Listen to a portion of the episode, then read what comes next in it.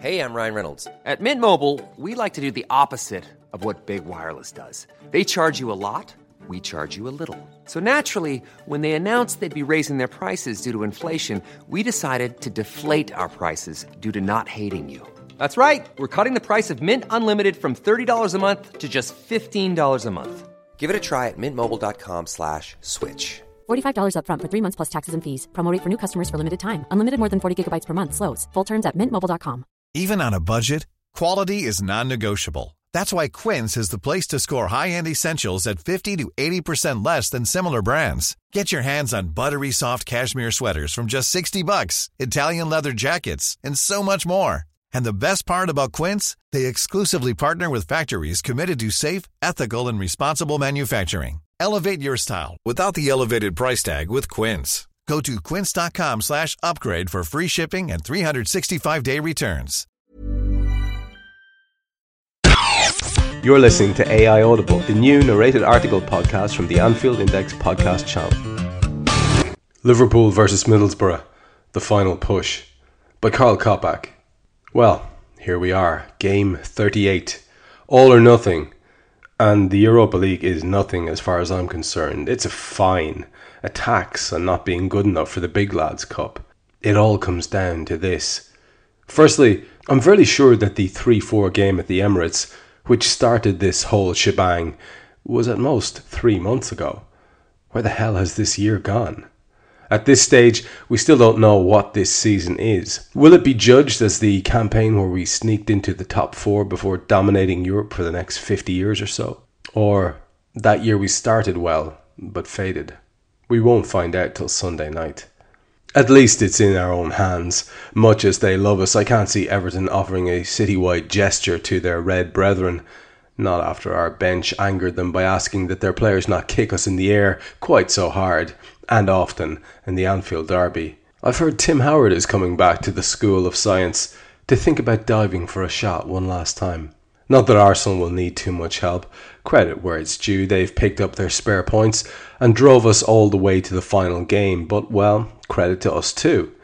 The West Ham game could not have been planned and played out any better. A brief onslaught and then the goal which ended everything for them. What followed was glorious. Not content with finishing the game at 2 0, we came for more and pushed for extras. Had Divock squared the ball, it might have been 5. And yet, there are those with doubts. It's part of our psyche to build up the opposition before we play them. Last Saturday night, people were talking about the Hammers as if they were the 50s Real Madrid side, rather than a team who had just won 11 league games. I suppose it's natural to fear a dreadful disappointment and prepare yourself for the worst, but the magnificent Andre Ayew aside, proving that he's a red once and for all, cheers, mate, they wilted like a hothouse flower. It's part of our makeup to grumble despite the opportunity. It reminds me of the man who stood next to my mate at Anfield a year after we'd reached two Champions League finals in three seasons. The Reds were drawing nil nil when he turned to him and said, You know what, lad? Thirty years I've been watching this shite. I love that. He'd seen us win everything in 30 years. Everything. This shite.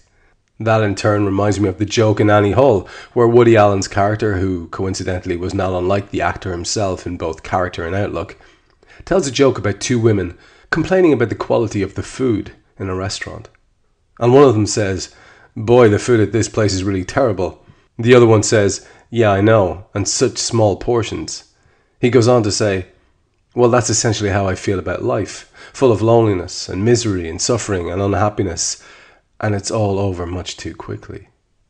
While the lad at the match has conveniently forgotten the triumphs and joys the Reds have assembled over that time, I sort of hear where he's coming from. People like moaning. It points to their indefatigability in the face of an endless sense of disappointments. Maybe that's a Scouse thing. Alexei Sayle once said that we're the most contrary set of people on the island. Tell a Scouser that everything is great, and you'll often as not be rewarded with a sneer and a tut. Tell one that things are dreadful, and you'll hear that things aren't that bad. Liverpool fans, Scouse or no, are famed for this.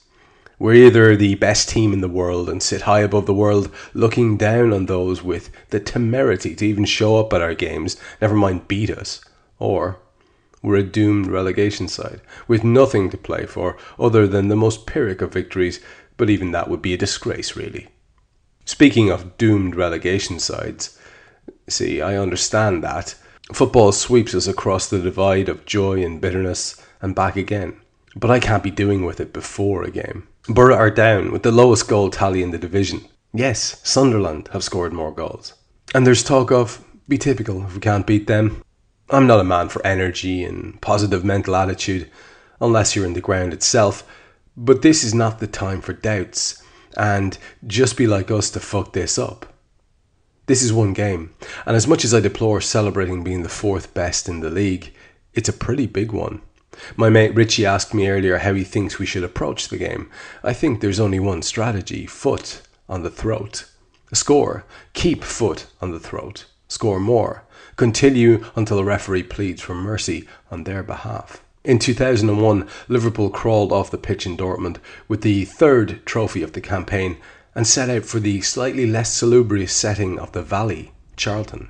They needed a win to edge out Leeds and take third spot in the final Champions League place. It was my firm belief, though I daren't state it aloud, that following a punishing schedule where we'd played every possible game we could, i.e., we were in every competition to the very end, we'd barely have enough energy to make it out of their tunnel Never mind take the points. We won nil four. Tiredness is not a factor here. The only element Borough can cling to is the let's go out with a bang and let's do this for the fans, which suggests that they weren't too keen on that approach for those trifling first 37 games. We'll be up for it too, and if it's a Francis Begbie square go, we have more artillery. So let's have no naysaying for this one. No friends if it's nil nil after an hour. No Sturridge, Origi, Emre are useless, according to taste.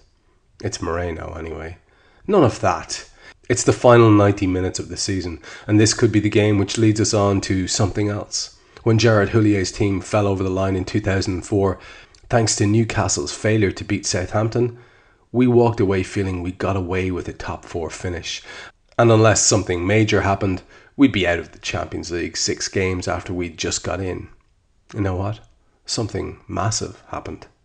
Foot on the throat, Liverpool. Foot on the throat throughout.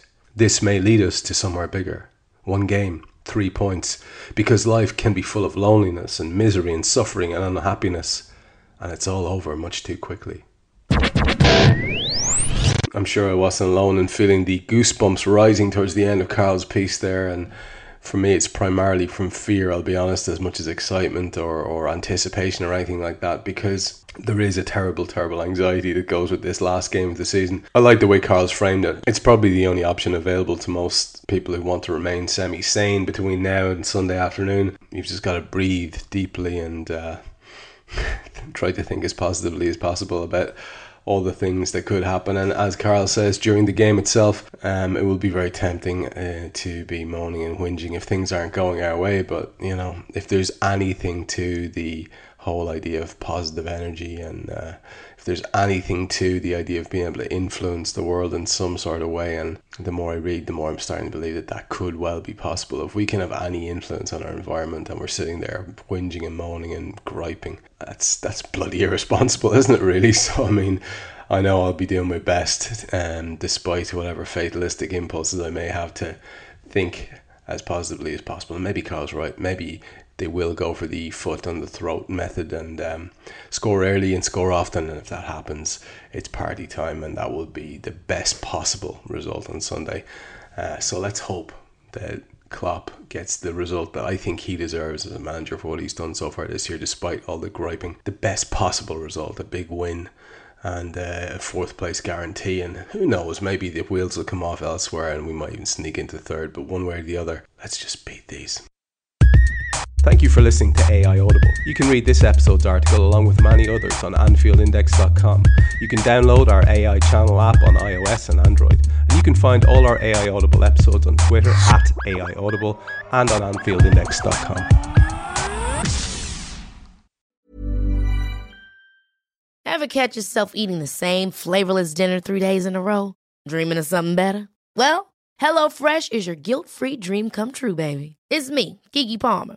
Let's wake up those taste buds with hot, juicy pecan crusted chicken or garlic butter shrimp scampi. Mm. Hello Fresh.